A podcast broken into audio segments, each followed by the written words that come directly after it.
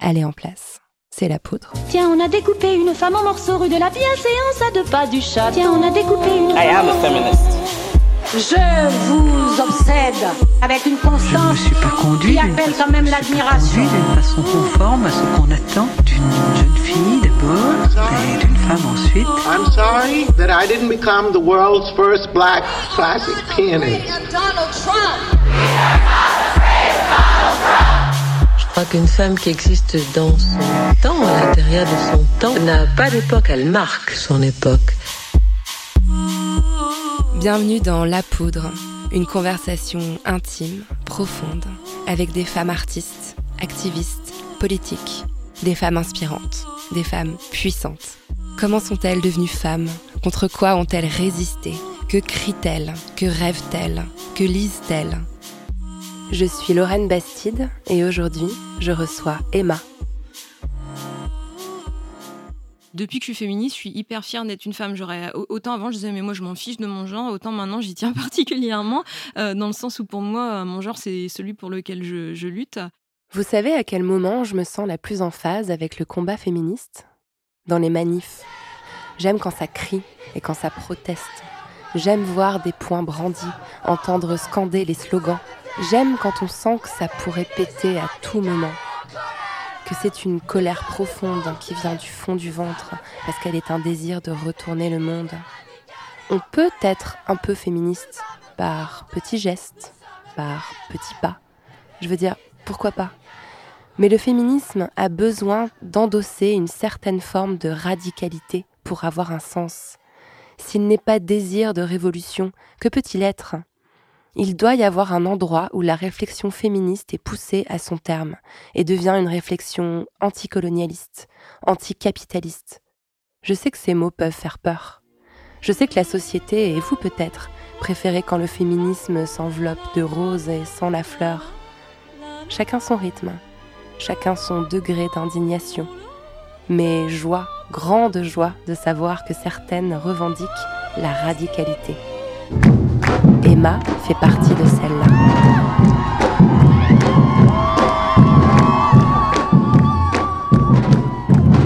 Avec Emma, on a parlé de code, d'oignon et de charge mentale.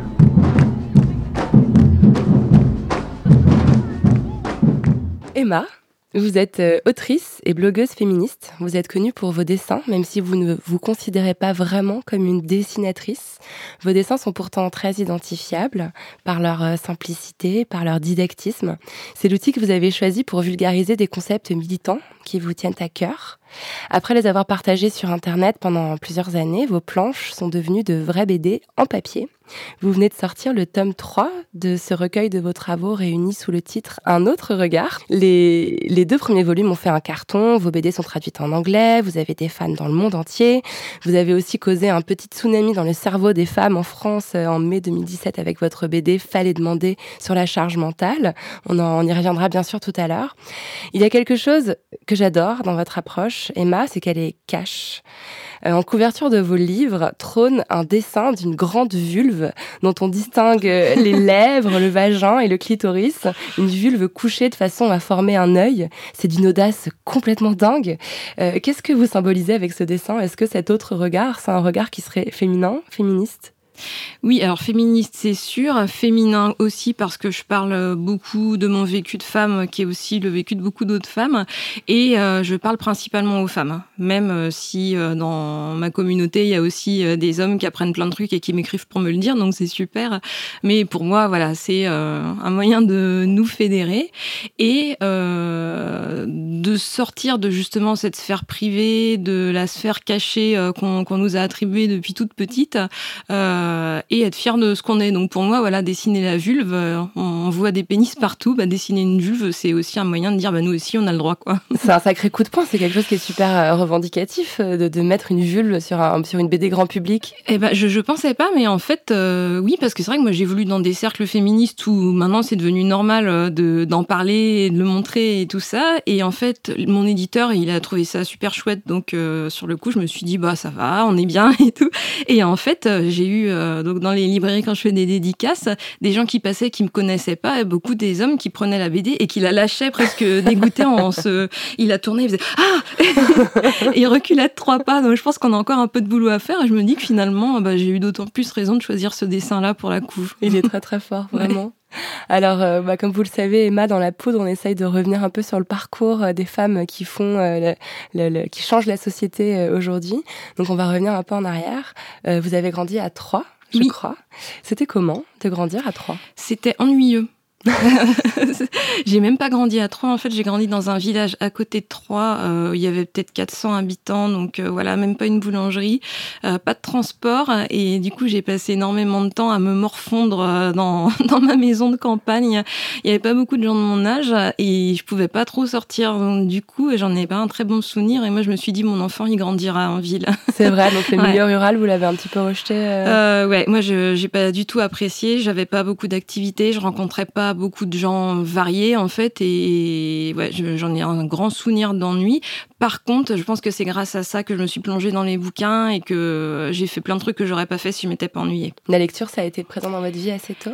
Ah oui, oui, très tôt. Et d'ailleurs, j'ai lu, euh, je pense, euh, très jeune, des, des choses euh, que j'aurais pas dû lire parce que je fouillais un peu dans tout ce que je trouvais. J'allais à la bibliothèque toute seule pour trouver des livres. Et du coup, effectivement, j'ai un peu fait ma bibliothèque personnelle en autodidacte.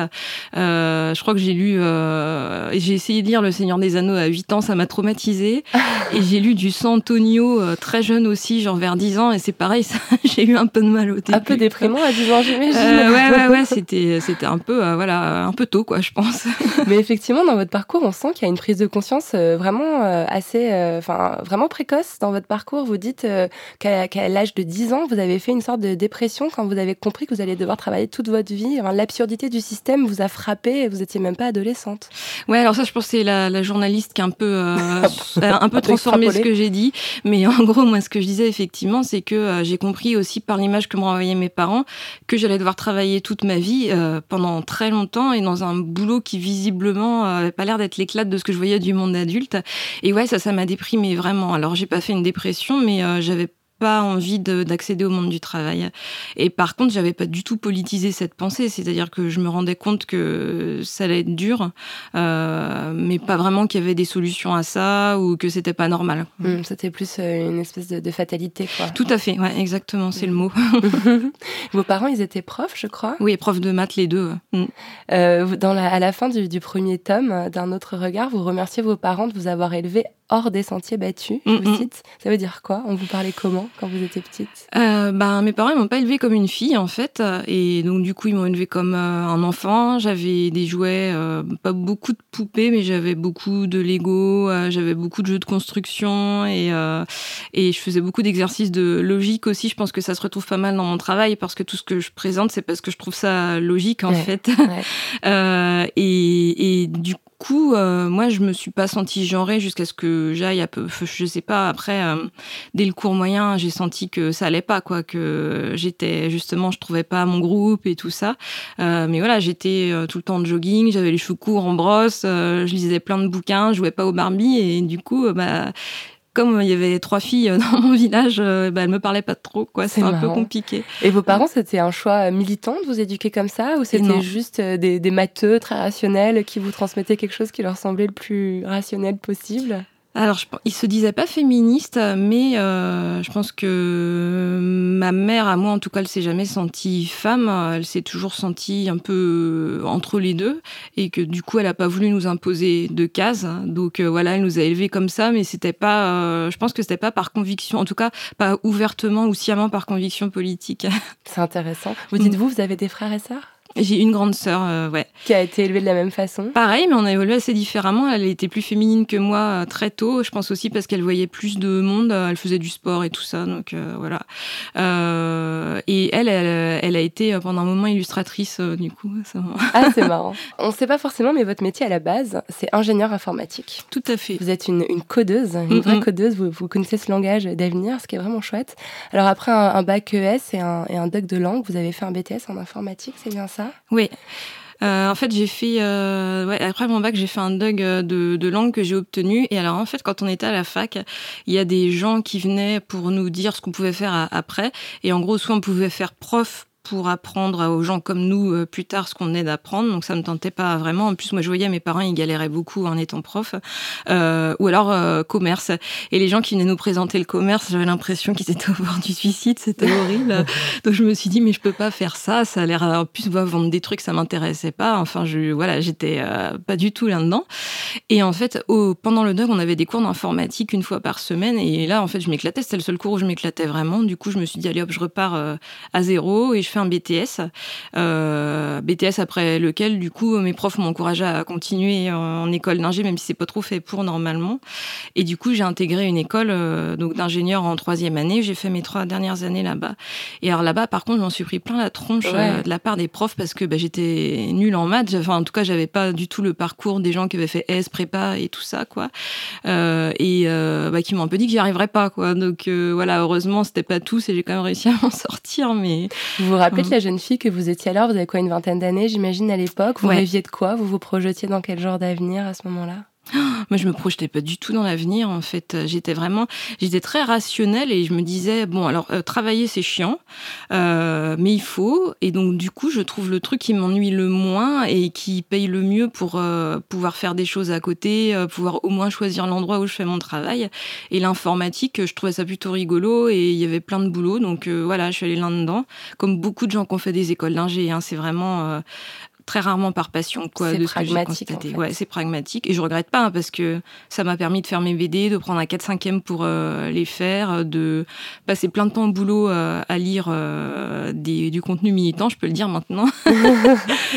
Donc voilà, je pense que c'était un choix rationnel et que je regrette pas. Mais à l'époque, à 20 ans, vous n'aviez pas ce- cette flamme militante qui brûlait en vous encore? J'avais j'ai toujours eu envie de m'engager, mais j'avais l'impression de ne pas avoir d'opinion sur quoi que ce soit. Et du coup, je me disais, bah, comme j'ai rien à dire, je dis rien. Euh, et je voyais des gens qui débattaient euh, complètement enflammés sur des trucs, et je trouvais ça passionnant. Ils avaient l'air de vraiment croire euh, à leur truc. Et moi, euh, j'ai commencé à croire en quelque chose quand, bah ouais, quand j'ai compris comment le système y marchait, que justement ce que je voyais comme des fatalités, c'était une organisation euh, délibérée et tout ça, et qu'il y avait possibilité d'un mieux. Là, du coup, je me suis mise à fond là-dedans. Mais avant, je me mettais à fond dans d'autres trucs. Alors, euh, du coup, je jouais beaucoup aux jeux vidéo et je cuisinais énormément. Alors, je faisais euh, plein de tests culinaires et je mettais ça sur un blog aussi. Ah euh, oui, je savais pas que dont vous j'ai aviez très un blog honte. culinaire, c'est Je l'ai caché depuis. On va le retrouver. J'espère pas, c'est horrible. Euh, Politiquement, je pense que c'était très douteux en plus. Donc, En tout cas, vous vous cherchiez des passions, vous avez besoin de, besoin de mettre votre énergie dans, dans un endroit euh, autre que le travail. En Alors réalité. certainement pas le travail, oui, et euh, surtout besoin d'avoir une place dans le monde, en fait, de servir à quelque chose. Et ça, je pense que je l'avais compris euh, très tôt, et c'est politique comme pensée, mais je Mhm. le savais pas euh, que c'est pas par le travail qu'on changeait le monde, quoi. Donc euh, voilà, j'avais l'impression de devoir trouver autre chose, et, et j'ai trouvé. Pour- en revenir à l'école, à l'école d'ingénieurs, euh, c'est quand même un milieu qui est assez connu pour son sexisme. Euh, ces derniers mois, il y a eu beaucoup de révélations sur ces écoles euh, dans, dans, le- dans la, la suite du mouvement MeToo.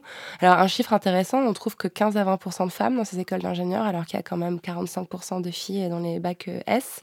Il y a des cas de harcèlement, d'agression sexuelle qui ont Mm. été aussi dénoncés récemment. Cette violence-là, vous l'avez ressentie quand vous étiez là-dedans?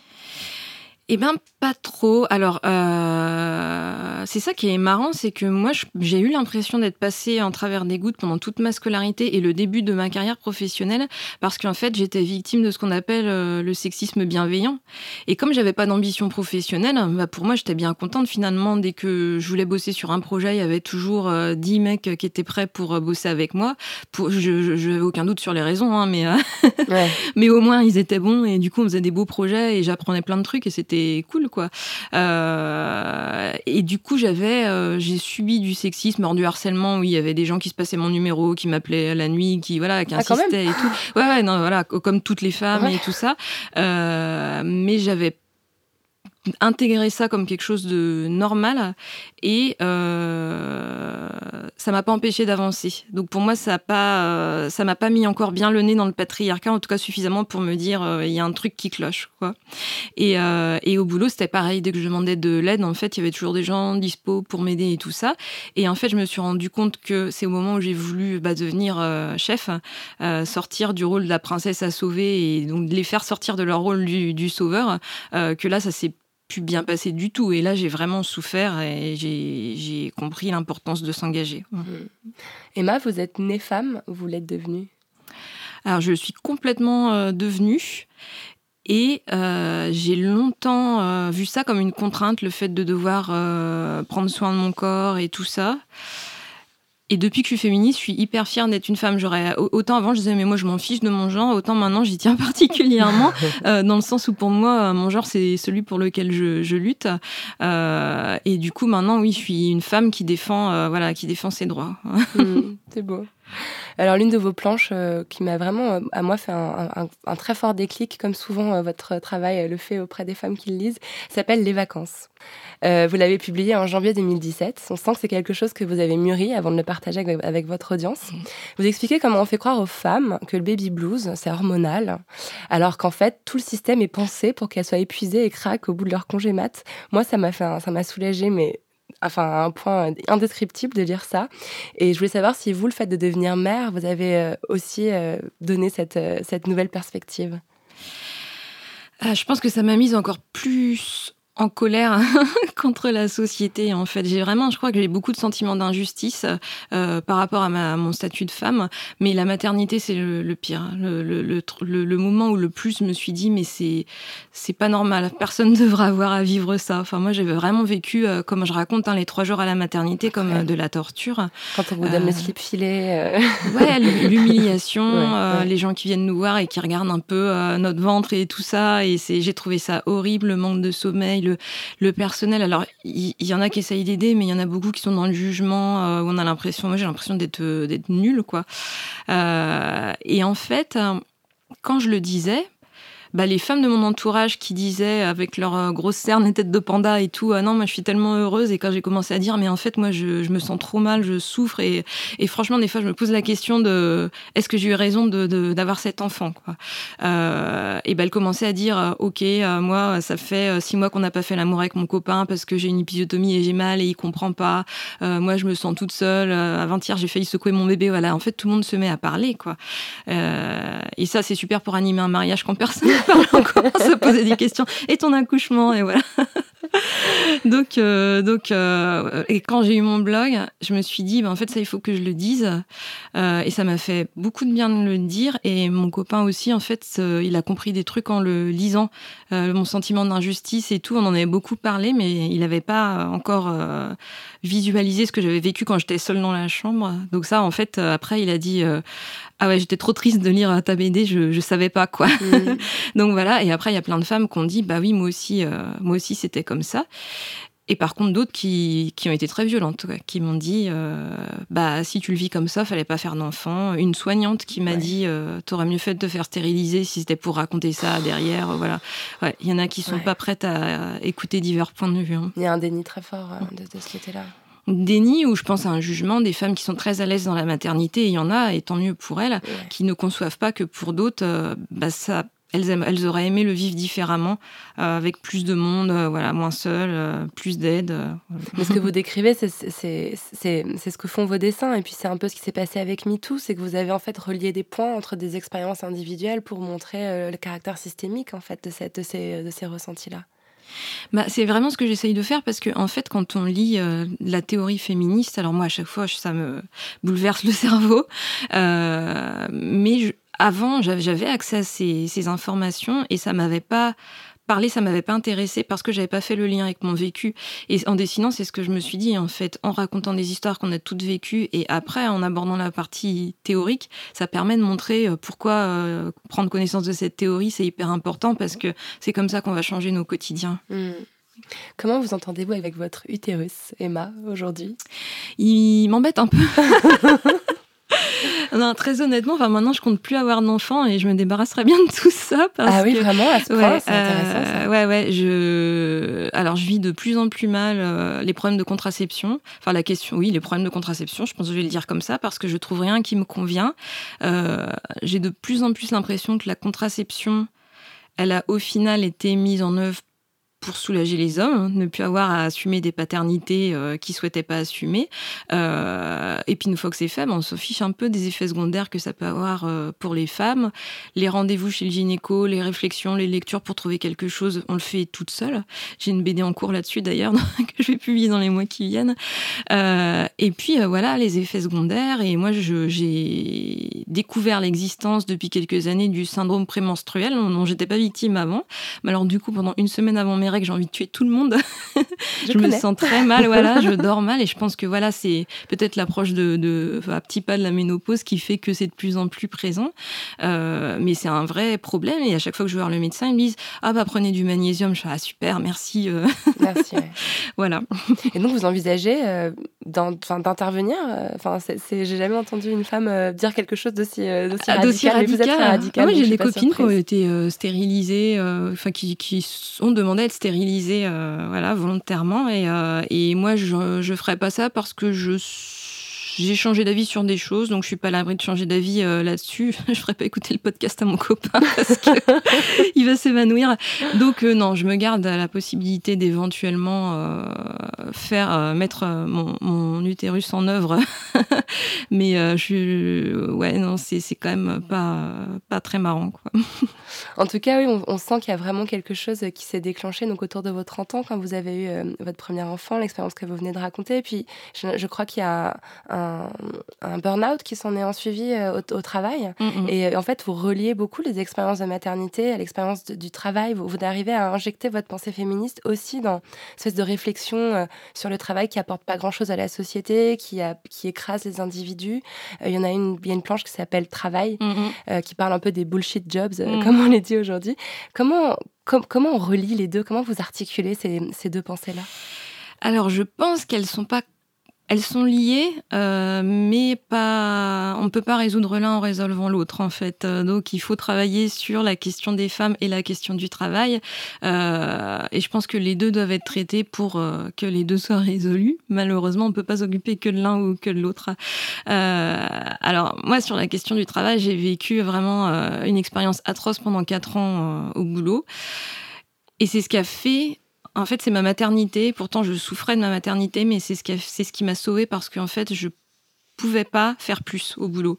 Euh, physiquement, euh, au niveau de mon planning et tout, c'était pas possible.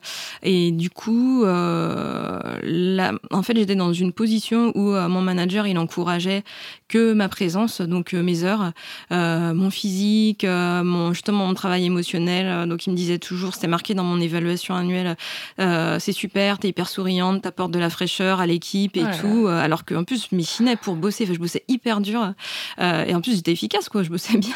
Donc, euh, euh, voilà. Et, euh, et en fait, sur mon boulot, il me cassait complètement. En réunion, devant tout le monde, je commençais à présenter un truc. Au bout de deux minutes, il me coupait la parole. Il me disait, il me disait pas c'est de la merde, mais il me montrait qu'il pensait ça. Donc je me faisais humilier devant tout le monde.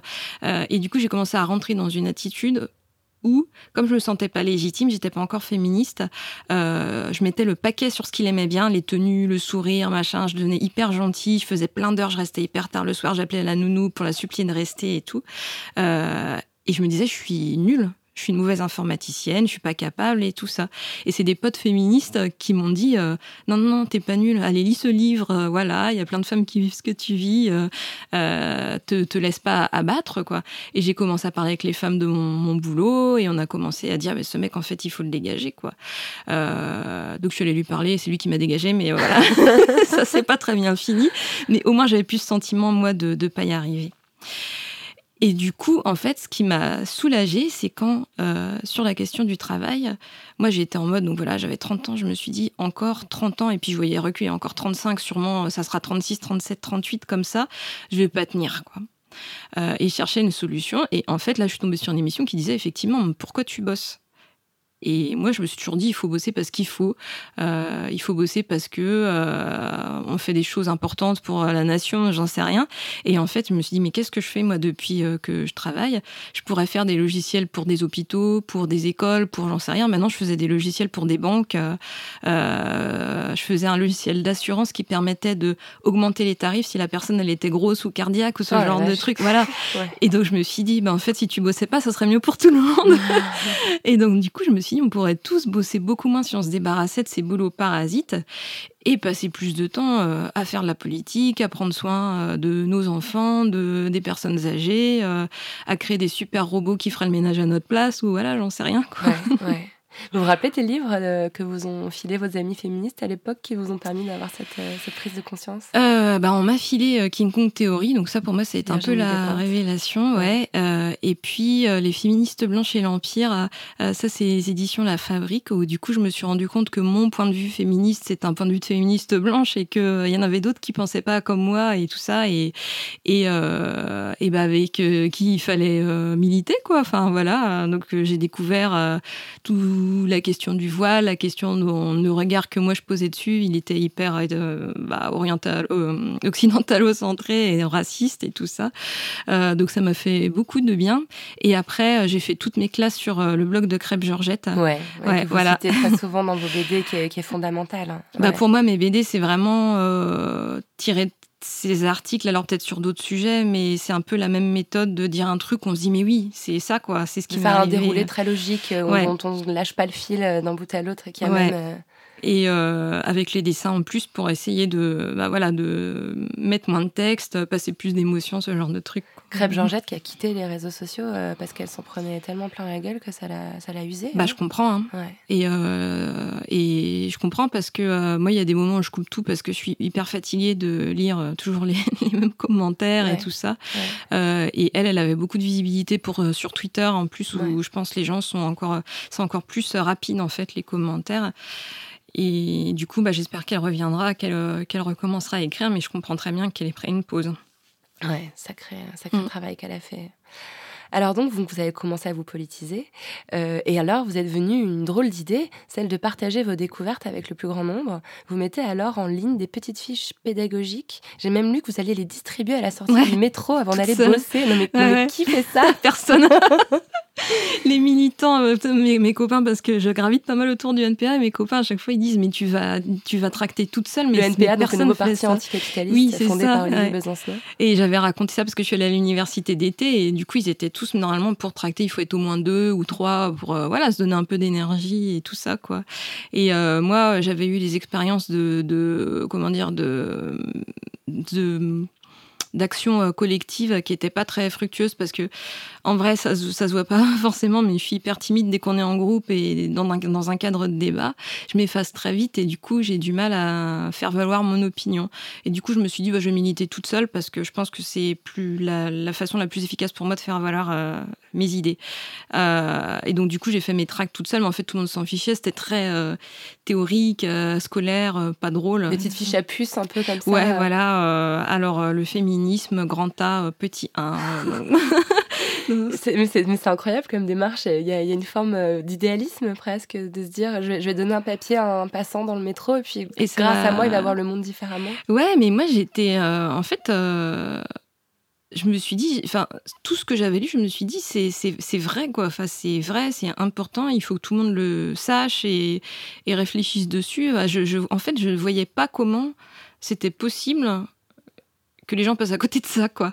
Euh, et du coup, j'étais prête par tous les moyens à, à, à- à porter, ce contenu-là euh, plus loin, quoi, que, que euh, bah, le cercle militant, ouais. Et là, le, le- le dessin est arrivé dans, dans votre vie. Ouais, Alors, Ah. la, la première BD euh, didactique, vous avez fait pas mal de petits dessins de presse au moment de, de- de la loi travail, mais je crois que la première BD un peu longue, où vous, vous, euh, vous mettez en pratique cette, cette, cette technique du, du récit euh, logique qui se déroule, c'est l'histoire euh, de Mohamed El Sheikh, un jeune, un jeune homme égyptien qui a été blessé pendant l'assaut du raid euh, au 8 rue du Corbillon à Saint-Denis. Donc, c'était l'immeuble euh, qui abritait les auteurs des attentats du 13 novembre à, à Paris. Alors, votre dessin, il est très simple. Enfin, il est, il est, c'est la première BD du tome 1. Euh, ce sont des, vraiment des bonhommes bâtons que vous mettez en, en scène. Et l'histoire, elle est pourtant bouleversante quand vous la racontez ainsi. C'était quoi votre objectif quand vous avez mis en ligne cette BD-là, l'histoire de Mohamed? Partager mon indignation. En fait euh, je euh, je voyais je me je me voyais pas porter ça toute seule. En fait j'avais écouté son témoignage euh, sur France Culture dans l'émission Les pieds sur terre. Et moi ça je me suis retrouvée en larmes en larmes de d'émotion mais aussi de rage enfin qui est une émotion aussi. Parce que je trouvais ça mais je me disais mais comment on peut avoir un bah déjà, comment les, les parce que les, les, flics, en fait, s'ils ont tiré dessus, c'est volontairement. C'était pour le neutraliser, en sachant très bien que probablement c'était pas un terroriste. Ils ont tiré et... dans le bras, il était devant la fenêtre, il n'avait ouais. rien à voir avec les attentats, évidemment. Ouais. il était juste pas au bon endroit, au bon moment. Et bah, c'était pas le seul, en fait. Donc, ils ont tiré sur un autre qui s'appelait euh, Mohamed aussi, d'ailleurs. Euh, donc, euh, je pense qu'ils font ça pour éviter que le, les mecs aillent se balader ou je sais pas, le temps qu'ils fouillent tout, quoi. Euh, et euh, derrière, le système qui se met en place fouille en les mettant nus dans la rue, l'hôpital où il est menotté avec son bras abîmé, où on l'interroge menotté pendant quatre jours, et puis une fois de retour chez lui, euh, on lui remet une obligation de quitter le territoire français parce qu'il n'a pas les papiers. Enfin, euh, on pourrait dire qu'à la limite le tir c'était euh, de la malchance, même si je le pense pas, mais tout ce qui se passe derrière, c'est voilà, c'est volontaire quoi. Et donc moi, bah, voilà, j'étais j'étais outrée euh, d'entendre en plus le témoignage.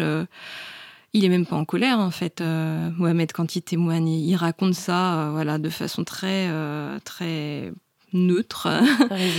On sent qu'il a dû probablement vivre vivre pire avant euh, et que du coup euh, bon euh, et, donc moi je me suis dit bah tous les gens qui, qui se gargarisent d'être dans le pays des droits de l'homme qu'ici on a une liberté de la presse qu'on a ceci cela bah, peut-être qu'en écoutant ça ils vont commencer à se dire il y a peut-être un, un, problème quoi et effectivement hein, on était sur la page à l'époque pas beaucoup peut-être 600 ou 700 il y a eu 6000 partages je crois de la BD donc ça a beaucoup tourné et sur la page Facebook où donc vous mettiez ouais. vos dessins au ouais, sur la page Facebook ouais, ouais. Euh, et il y a beaucoup de gens qui sont arrivés et qui étaient euh, voilà qui venaient par empathie pas par euh, par intérêt militant ou quoi et cette BD elle est encore très choc hein. elle se termine on voit Marianne avec un drapeau français et puis ouais. un gros un gros doigt levé un beau gros fuck elle bah, est belle ouais. la France moi c'est un peu mon point de vue c'est bah, d'ailleurs moi je suis internationaliste donc les frontières la fierté française et tout ça c'est pas trop mon truc je suis humaine c'est tout mais les gens voilà qui se sentent patriotes et tout ça bah, qui fassent quelque chose pour que notre pays fasse pas ça, quoi, à la limite. Et puis, euh, et puis moi, quand je suis en colère sur ma page, bah, je le dis. Euh, et ça me coûte souvent assez cher parce que j'ai beaucoup de. On attend beaucoup d'une femme qu'elle soit douce et qu'elle dise les choses avec tact et juste émotion, empathie, mais pas colère. Euh, et j'ai beaucoup de femmes qui m'écrivent pour me dire que il faut que je revoie mon ton, euh, que je suis trop agressive. Ouais. mmh. Vous avez dénoncé euh, les, les, violences policières à de nombreuses reprises, hein, avec cette colère que vous décrivez là. Il y a, il y a de l'émotion dans vos yeux là même quand, euh, quand on échange. euh, vous avez fait une BD sur la mort d'Adama Traoré, ce jeune homme noir qui, a, qui est mort dans des circonstances très troubles dans un commissariat du Val d'Oise à l'été 2016. Et il y a aussi dans le tome 3, donc dans celui qui vient de sortir d'un autre regard, le témoignage d'Éric, mm -hmm. un ancien gardien de la paix. J'ai des petits frissons en en parlant c'est très très fort. C'est vraiment long. On sent que vous avez passé beaucoup de temps avec lui, que vous, vous restituez son histoire dans le détail. Mm -hmm. Donc c'est un, un, homme qui a essayé de s'élever contre le racisme et les violences policières en interne, mm avec euh, voilà très peu de succès euh, au prix de son travail et de sa santé. Euh, quel lien on fait entre le féminisme et cette cause-là? Alors là, pour le coup, moi, j'en ferai pas trop, même si ça se croise, hein, parce qu'il y a des problèmes euh, de violences sexuelles commises par la police, il y a ouais. des problèmes du traitement des violences sexuelles par la police. Euh, après, pour moi, c'est plus, euh, voilà, le, le, la, le, la police, c'est plus un lien avec la lutte anticapitaliste, puisque moi, ce que j'essaye de montrer, alors je ferai d'autres BD dessus, hein, au final, mais c'est que le rôle de la police, on pense que c'est de protéger les gens, d'arrêter des voleurs, des assassins ou j'en sais rien. Euh, ça, pour moi, c'est d'ailleurs c'est ce que dit Eric aussi au fin de la, à la fin de la BD. Ouais. Hein. Euh, c'est une image, c'est un peu euh, voilà le, le, petit truc qu'on donne, l'excuse qu'on donne pour la présence de la police, pour l'armée, pour en mettre partout. Mais derrière, l'idée, c'est d'empêcher les gens de se révolter. Et c'est pour ça aussi qu'elle est très présente dans les quartiers populaires, qu'elle humilie les gens parce que en fait, plus les gens se sentent nuls, plus ils ont peur, plus euh, bah, ils sont rabaissés en fait, moins ils vont se révolter, ils vont perdre confiance en eux, ils vont pas s'organiser. Et pour moi, le rôle de la police dans les quartiers populaires, c'est ça, c'est de faire des contrôles à répétition pour que les gens n'osent même plus lever le regard sur eux. Euh, voilà, Comme mater, Mohamed, euh, quand il leur arrive une situation d'injustice totale, ils sont résignés et ferment leur gueule. quoi. Voilà, on attend, euh, on espère que ça va pas empirer, et puis surtout on porte pas plainte, surtout on répond pas, on vous voit, on est poli, donc voilà, c'est ce que je raconte dans la BD. Le, le flic en fait, il, il tutoie le mec pendant le contrôle, il le- il l'insulte, et puis le mec le vous voit. Et moi j'ai vu les rapports, d'ailleurs j'ai pas le droit de les publier, mais je les ai lus, et c'est ça, hein, c'est euh, euh, le, le- donc le, la personne qui habite dans le quartier populaire, euh, elle vous voit, elle dit mais là vous avez pas le droit de faire ça, monsieur, euh, il va y avoir des problèmes et tout ça. Et le flic, il traite de merde, il tutoie, donc il Ouais. le jette à terre. euh. Ouais. Mais dans la BD, on voit quand même apparaître des moments, euh, j'allais dire des moments féministes. Enfin, il y a, il y a par exemple le lien entre les prostituées euh, et les flics. On voit aussi à un moment, il y a une femme commissaire euh, qui, qui, qui euh, échoue complètement à imposer son point de vue euh, face à, voilà, Mhm. à trois cons un peu racistes et misogynes qui lui disent en gros de, de se la fermer. Enfin, Ouais. c'est quand même en filigrane. On sent que c'est un peu les mêmes mécanismes de domination qui se mettent en œuvre. Alors ça, je, bah oui, c'est de toute façon la domination policière. Il y a des liens avec la domination masculine, hein, l'ambiance viriliste et Ouais. tout ça. Euh, voilà, la, la commissaire qui revient de congé mat, je pense que euh, c'est pas étranger au fait qu'elle soit sensible à la situation, Ouais, peut-être un point de vue, ouais, un peu extérieur. Euh, après, la présence des femmes dans la BD, j'ai envie de dire que c'est le regard d'Eric qui transparaît là-dessus parce qu'en fait, on a discuté de féminisme et même si lui, il se dit pas féministe, il a toujours pensé que les femmes n'étaient pas biologiquement plus faibles que les hommes ou quoi, que voilà, c'est la situation qui, le- le- notre société qui les met dans cette situation, mais il dit que si c'était l'inverse, les femmes, elles pourraient aussi bien dominer les hommes, euh, etc. Et du coup, il a toujours travaillé avec euh, des femmes, euh, choisi une avocate pour le défendre, euh, donc il a, il a vraiment pas de souci avec ça. Sur la question des prostituées, je pense qu'on n'est pas tout à fait d'accord parce que il a une approche un petit peu morale là-dessus Ouais, que moi je n'ai pas. J'ai une approche très concrète. ouais. Donc voilà. Euh, alors, vous, vous avez vraiment pas peur de vous saisir de sujets euh, qui fâchent et euh, vous avez notamment pris la défense des femmes musulmanes qui portent le voile. Mm. À l'époque, voilà, de, de, de- la fameuse affaire du Burkini, hein, on a voulu empêcher des femmes d'aller à la plage parce qu'elles avaient un foulard sur la tête, ce qui était apparemment absolument pas, pas compatible. Donc, dans la BD intitulée Montrer ses seins que je ne saurais voir, qui a été inspirée par une de vos lectrices d'ailleurs, Mhm. vous racontez l'histoire d'un pays où en gros montrer ses seins est obligatoire. Mm. Et il y a des femmes françaises qui veulent perpétuer la tradition du soutien-gorge et qui se retrouvent euh, harcelées, euh, moquées, humiliées, euh, victimes de racisme à cause de cette pratique de porter un soutien-gorge sur les seins. Mm. C'est très parlant, le parallèle est vraiment, vraiment frappant. Pour avoir souvent euh, moi-même pris la défense de ces femmes euh, sur les réseaux sociaux, je sais que la violence qui se déchaîne en retour est euh, cinglante. Mm, mm. Est-ce que vous l'avez connue vous aussi? Oui, euh, mais je pense pas de façon aussi brutale que Rokhaya Diallo par exemple ou quoi. J'ai l'impression d'être un peu protégée pour une raison que j'ignore. Alors je sais que il y a Raphaël Antoine qui a fait une chronique sur cette BD euh, sur Europe 1. Ouh, Ça devait être euh, Euh, ouais, alors le truc c'est que moi j'écoute pas parce que je pense que j'ai pas, je sais pas comment elle fait Rokhaya Diallo pour euh, continuer à répondre Ouais, et à tenir. Euh, moi je peux pas. Ouais, moi je peux pas. J'ai pas les épaules et donc du coup j'ai vu genre, donc euh, on m'a dit il a fait une chronique, j'ai dit je m'en fiche. Euh, après il m'a tagué sur Twitter en disant eh j'ai fait une chronique sur toi, j'ai dit je m'en fiche donc je ne lui réponds pas et du coup il a reparlé de moi apparemment à l'université d'été du, du féminisme Ouais. un grand moment Ouais, encore. ouais, il avait pas oublié, Euh, et voilà, je continue de l'ignorer. Je me dis qu'il va finir par arrêter d'essayer de me parler. Donc euh, voilà. Après, j'ai eu le, ouais, je, je, je reçois euh, des messages pas contents, mais j'ai pas eu de vague de harcèlement ou quoi pour l'instant. Donc croisons les doigts. Ouais, ouais. D'a- D'ailleurs, moi non plus. hein. C'est ça qui est très, qui est très étonnant. C'est ce que je raconte souvent. C'est quand je signe une tribune, en fait, euh, toutes les femmes racisées qui vont signer la tribune à mes côtés vont s'en prendre plein la Mm. gueule, te faire Mm. traiter de terroriste, de collabo, etc. Moi, on me dit que je suis conne, en fait. Et que j'ai juste mal compris. ouais, voilà. Bah, C'est euh, marrant. je pense qu'on reçoit moins d'agressivité, euh, pas mal de condescendance, ça c'est sûr. ouais. Euh, vous prenez beaucoup de temps pour échanger avec vos lecteurs. Mm. Sur votre page Facebook, euh, je, je suis allée un peu me perdre dans les commentaires et la patience avec laquelle vous, vous répondez parfois euh, Ouais, à des, à des tartines de mansplaining. C'est ça que je trouve assez dingue. Il y a souvent des, gros- des, des, des énormes pavés euh, émanant souvent d'hommes Mm. qui vous expliquent Ah, mais ma petite Emma, tu te trompes et, Mm. et vous répondez patiemment. Ouais, bah oui, oui. euh, Alors, euh, d'autant plus maintenant que je travaille plus en entreprise, euh, je lis tous les commentaires parce que bah, ça me permet de voir comment les gens pensent. Souvent, comme moi, je pensais avant en plus. Et donc, du coup, je lis tout, je réponds quand j'estime que c'est intéressant, avec la règle qui est quand on répond à un commentaire, c'est pas pour convaincre la personne à qui on parle, c'est pour ceux qui lisent. C'est ceux qui Oui. lisent, voilà. Ouais. Et donc je me dis Ah, toujours, c'est bien pas mal, sûr, comme ouais. règle. Enfin oui, c'est ce qui permet de continuer, quoi. Donc euh, bien sûr, la personne ne changera pas d'avis. Euh, et c'est hyper intéressant ce que vous dites parce que je pense que euh, ça serait édifiant de faire une étude statistique sur la longueur des commentaires en fonction du genre euh, sur le blog et, et sur Facebook. Les hommes parlent beaucoup, beaucoup, beaucoup. Ah, c'est dingue. Ouais. Ça, ça se voit. Enfin, Ouais. euh, j'ai vraiment. euh, enfin, je pourrais. euh, Oui, effectivement. Et si je le dis, il faut que je fasse une BD là-dessus pour étayer parce que sinon on va me dire que je suis sexiste, tout ça. Donc Ouais, il va falloir compter les commentaires et donner des vrais stats pour que ça ouais, soit- voilà, un truc bien carré. Où sont les chiffres? Voilà. Est-ce que ce travail-là, justement, que vous faites, c'est pas. Alors là, je tire un fil peut-être un peu de façon un peu audacieuse, mais est-ce qu'il relève pas du travail émotionnel que vous, que vous décryptez avec beaucoup de pertinence dans, dans le tome 3, euh, que j'ai lu hier soir et j'ai fait, mais, mais elle a tellement raison. Enfin, vous, vous expliquez en fait à quel point on le fait reposer sur euh, les femmes, cette espèce de devoir de d'harmoniser Mm. les rapports sociaux, Mm. euh, d'apaiser les gens. euh. Mm. Euh, oui, alors euh, tout à fait. Et, d'ailleurs, il y a des féministes qui ont fait un truc trop drôle sur Twitter parce que, en fait, moi, quand je fais mes bandes dessinées, en général, je passe beaucoup de temps à préparer. Euh, J'explique tout, je mets plein de liens. J'estime que, à part quelques oublis, il n'y a pas beaucoup à débattre euh, plus derrière. Si je continue à répondre, je vais réexpliquer des choses que j'ai déjà dites ou que tout le monde sait déjà.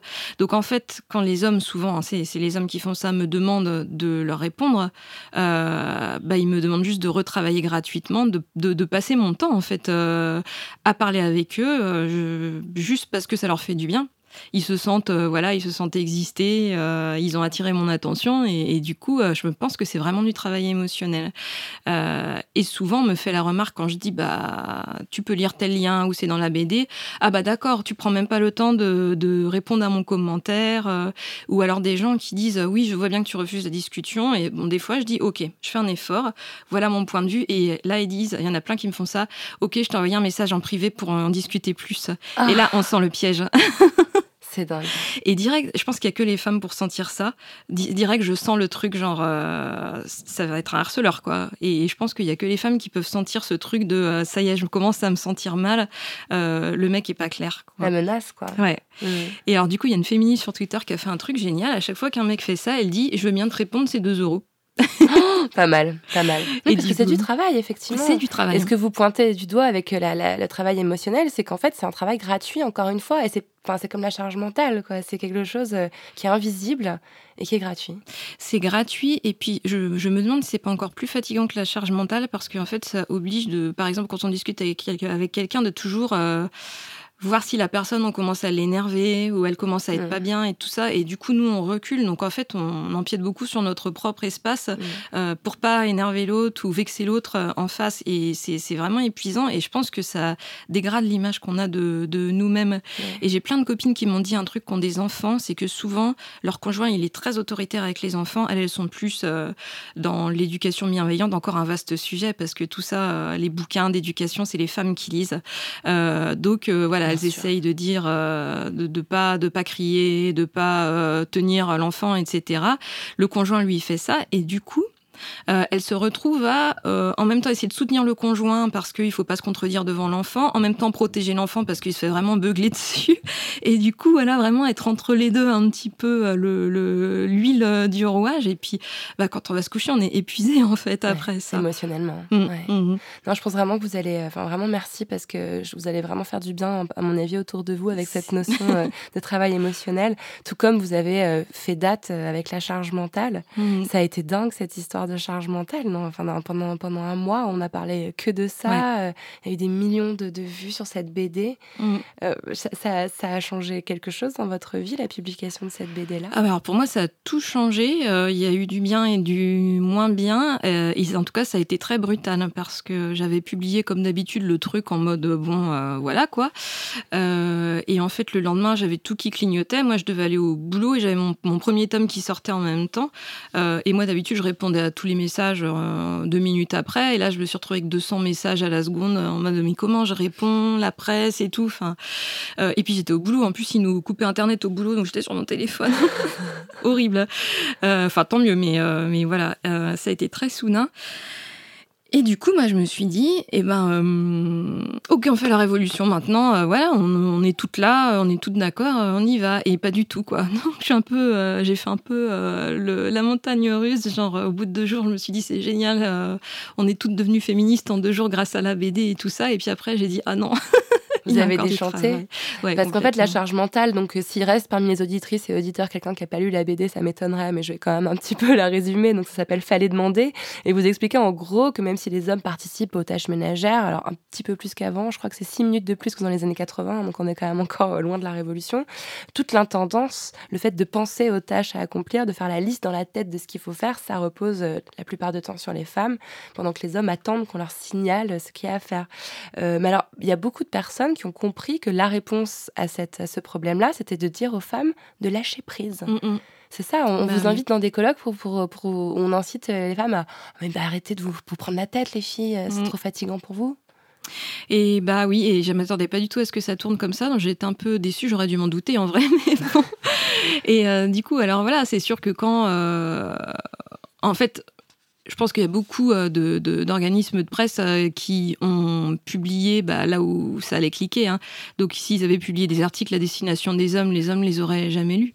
Euh, du coup, voilà, ils publient des articles à destination des femmes parce que c'est elles qui vont cliquer. Et puis qu'est-ce qu'on va dire aux femmes? Bah, on va pas leur dire de secouer leur mari quand même. Donc du coup, voilà, on va juste leur dire de, de moins se prendre la tête. Moi, j'avais lu un bouquin où elle disait c'est pas grave si euh, l'argenterie n'est pas bien, euh, euh, comment on dit, frottée, quoi. Ah, pas bien astiquée. Voilà. et j'étais en mode, mais qui a de l'argenterie? À quelle femme elle parle, cette personne? Enfin, je sais pas.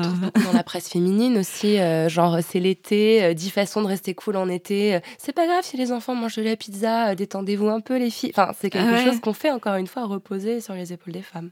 Oui, alors ça, je pense que c'est hyper intéressant parce que je sais pas quel point de vue, à mon avis, c'est un point de vue des années un peu 60-60 sur ce que font les femmes chez elles.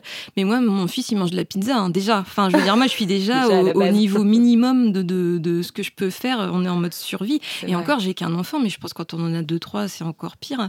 Donc, euh, du coup, euh, voilà, moi, je, je, enfin, chez moi, c'est sale, c'est pas rangé. Euh, on, mange n'importe quoi jusqu'à ce que, voilà, on sorte de, du tunnel. Mais pour l'instant, c'est déjà comme ça. Donc, je vois pas bien. Je pense que si je lâche prise encore sur un truc, on meurt, quoi. Et y a un autre truc aussi où on m'a dit oui, mais les hommes, euh, il faut les laisser faire même si c'est moins bien. Alors je sais pas si c'est dans tous les foyers comme ça, mais chez moi et chez plein de copines en fait, les hommes ils font très bien. Par contre, ils font lentement. Ah oui. Justement parce que euh, bah, au boulot, quand on a un projet ou je sais pas quoi, on le fait bien, c'est hyper satisfaisant, on fait ses tests, on fait un truc euh, qui marche bien, on s'organise. C'est plaisant d'avoir fait quelque chose de qui marche, euh, d'avoir tout prévu. Et du coup, à la maison, on fait pareil. Sauf qu'en fait, à la maison, non, justement, on est en mode survie. moi, quand je fais bouillir de l'eau, bah, je commence à, je lance mon aspirateur robot et puis je vais commander des courses sur je sais pas quoi et tout ça. Et puis du coup, ça déborde et tout. Et oui, après, forcément, bah j'ai pas, je me suis pas concentrée sur euh, ma tâche, euh, voilà. Et donc du coup, euh, j'ai une copine qui me disait, moi mon copain, déjà il me demande ce qu'il peut faire, et je lui dis bah coupe un oignon, et bah pendant que moi je fais à manger, je nettoie la cuisine, j'ai lancé une lessive machin, lui il a fini de couper son oignon en fait. En petits cubes parfaitement réguliers. C'est hyper, c'est voilà, tout est de la même taille et tout ça. Donc moi je pense pas que les hommes font mal. je pense que ils sont pas encore, ils ont pas encore compris le sentiment d'urgence dans lequel on est quand on se tape tous ces trucs. je trouve qu'on retrouve dans votre discours euh, ce qui fait la force de vos BD, c'est le le côté euh, vraiment vécu quoi. Ouais bah parce que il y, a un, moment je sais plus si c'est dans la charge mentale ou dans le travail émotionnel où on, voit euh, cette, cette, cette, femme qui, qui a l'air d'être vous qui débarrasse la table du salon qui se dit ah il y a plein de trucs sur la table. Et en fait elle prend euh, un t-shirt qui traîne. Bah du coup il y a le, panier de linge sale qui est plein. Bah du coup je vais lancer une machine. Ah merde il y a les courses à mettre dans le frigo du coup hein. et deux heures plus tard elle est encore en train de ranger la table. Mm. et je me suis dit mais c'est exactement ça c'est du vécu. Et ça n'a jamais été raconté nulle part en fait. C'est ça qui est, qui est extraordinaire. C'est-à-dire qu'on l'a tout en tête mais il n'y a pas un endroit où ça a été écrit dessiné filmé dit c'est là la révolution de, de, ce que vous faites, je Bah, je, en fait, moi, je fais le lien entre euh, l'analyse théorique de ça et les récits, parce que les récits sont partout sur les forums, il suffit de, de y aller, mais il n'y a pas le mot charge mentale dedans. Et du coup, le mot charge mentale, il est euh, bah, dans les écrits des sociologues euh, qui ont, travaillé là-dessus. Et du coup, juste faire le lien entre les deux, c'est pour ça l'intérêt du féminisme pour toutes les femmes, il est, il est évident. Il faut vraiment continuer à dire soyez féministes, c'est pour nous qu'on le fait. C'est un boulot de vulgarisation tellement, tellement important de ce côté-là. Mm. Alors pendant longtemps, vous avez fait vos BD et votre blog en secret de votre travail? Oui. Aujourd'hui, vous avez arrêté votre métier d'ingénieur, vous êtes euh, militante à plein temps. C'est un soulagement? Ou c'est une obligation? Alors d'avoir quitté le salariat, c'est un très grand soulagement. Euh, j'étais vraiment au bout de, ce que je pouvais fournir comme effort. Euh, plus ça allait, plus j'arrivais en conflit rapidement avec mes employeurs. Donc je me suis dit, bon, Euh, après, euh, je suis pas à plein temps euh, dessinatrice parce que euh, les artistes peinent à vivre de leur travail, n'est-ce pas? Et donc, du coup, ce que je fais maintenant, c'est quand j'ai besoin de sous, je fais des petits, des petits projets informatiques en freelance. voilà, une ou deux semaines, juste le temps de payer le loyer, les charges et tout ça. Et puis après, je repars sur mon blog. et ça vous donne une plus grande liberté? Vous êtes, vous êtes mieux? Et ben du coup, oui, parce qu'en fait, quand j'ai arrêté de bosser, donc il y a un an, je me suis, je me suis retrouvée confrontée à la question de qu'est-ce que j'accepte comme projet? Parce que mon dessin, il est quand même hyper euh, reconnaissable. Euh, et on m'a proposé des trucs politiquement. Alors, il y a des trucs où c'était juste pas du tout possible. Et il y a des trucs où. Euh, qu'est-ce que je fais? Genre une grande entreprise qui me demande une campagne de pub pour faire venir les femmes sur des métiers techniques je me dis c'est mon truc, moi je suis femme, ingénieure et tout. Euh, je réfléchis, je me dis grande entreprise, je suis anticapitaliste, euh, comment ça passe, je demande l'avis à des camarades qui me disent euh, c'est pas terrible, je dis non. Une semaine après, une femme qui porte plainte pour harcèlement sexuel et qui se fait virer. Dans la boîte qui Dans la boîte, voilà. Donc je me dis je peux pas faire ça, en fait. et ouais. Et donc du coup, euh, du coup, je me suis dit en plus, moi j'aime bien coder vraiment. Ce que j'aime pas, c'est le salariat, l'humiliation, euh, l'ambiance d'entreprise, la pression, le présentéisme.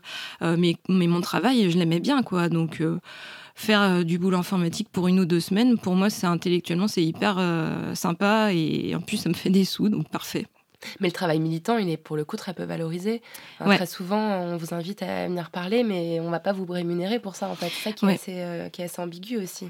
Alors, je pense que euh, le combo de femmes euh, dessinatrices et engagées, c'est vraiment le pire pour trouver à être rémunérée. Parce que du coup, on me demande beaucoup de faire des trucs gratuitement pour la cause. Alors, moi, je le fais avec les mouvements dont je fais partie, donc l'extrême gauche, euh, les mouvements féministes intersectionnels, etc. Mais au-delà de ça, j'estime que même un mouvement associatif, il doit proposer une rémunération euh, aux artistes, même symbolique, franchement, 20, euh, 30 euros s'ils peuvent pas plus, mais juste pour montrer ce que tu fais, c'est du vrai travail, en fait. Mmh, et puis, oui, après, on demande beaucoup, bah, tout ce qui est dédicace Saint-Lon et tout ça, c'est pas rémunéré. D'où le mouvement Paye ton auteur, là, qui est, qui est en train de demander autre chose. Hein. c'est des auteurs qui ont réalisé que sur un salon du livre, en gros, tout le monde était payé sauf eux. C'est quand même assez, euh, assez Bah oui, l'emplacement. Et puis on dit, du coup, tu es payé sur les livres que tu vends, mais c'est complètement ignoré la part que touchent les, les, auteurs sur euh, les livres, parce qu'en général, quand on a de la chance, euh, c'est. voilà, moi, j'ai, je suis transparente là-dessus. Hein, j'ai 10% en moyenne, c'est des paliers. ça me fait un euro et quelques par livre. Donc voilà, faut, ouais, faut y aller pour. et puis il faut en faire souvent, quoi. Et sur les réseaux sociaux, c'est une réflexion que j'ai commencé à avoir en fait récemment. Moi, je faisais un peu partie des ravis de la crèche qui disaient c'est quand même génial, grâce à Facebook, grâce à Twitter, on peut sensibiliser les gens à des questions politiques. Il y a des, il y a des, des contre-discours qui peuvent émerger. D'un seul coup, on entend des discours euh, des LGBT, euh, des femmes noires, etc. Mmh. Et récemment, je me suis rendu compte que c'était un, un, espace où finalement la parole était précarisée, euh, le travail était encore une fois gratuit. Est-ce que finalement, c'est pas un espèce d'espace public au rabais qui est proposé au discours contestataire Oh, c'est hyper intéressant.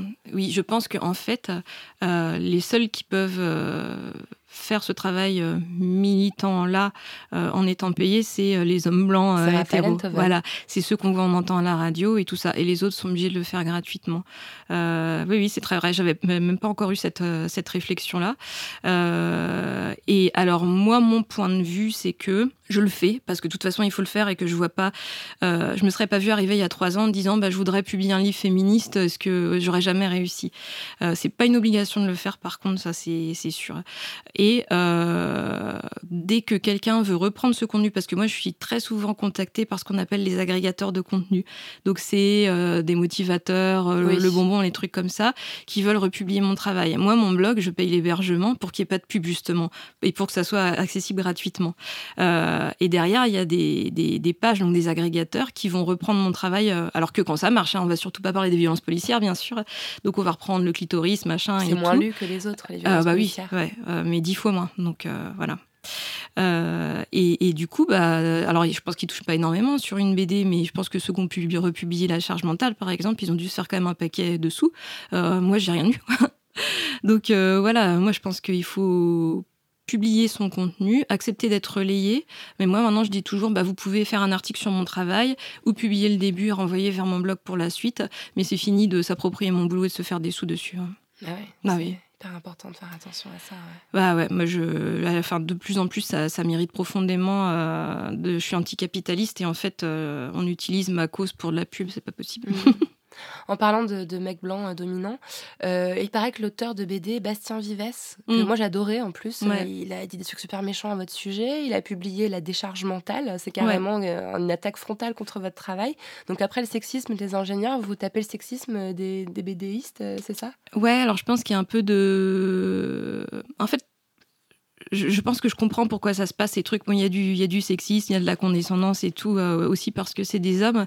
Euh, mais je pense qu'il y a aussi le travail de d'artistes qui font des beaux dessins pour le coup, qui passent plein de temps sur un dessin, qui ont travaillé pendant des années, fait des écoles et tout ça, euh, et qui touchent pas de sous et qui voient une meuf qui sort de je sais pas où, qui fait des dessins très simples et rudimentaires et on voit que ça lui prend pas beaucoup de temps. Et là, il y a plein de gens qui lisent et à qui ça parle. Et du coup, je comprends que ça attire un peu d'agressivité.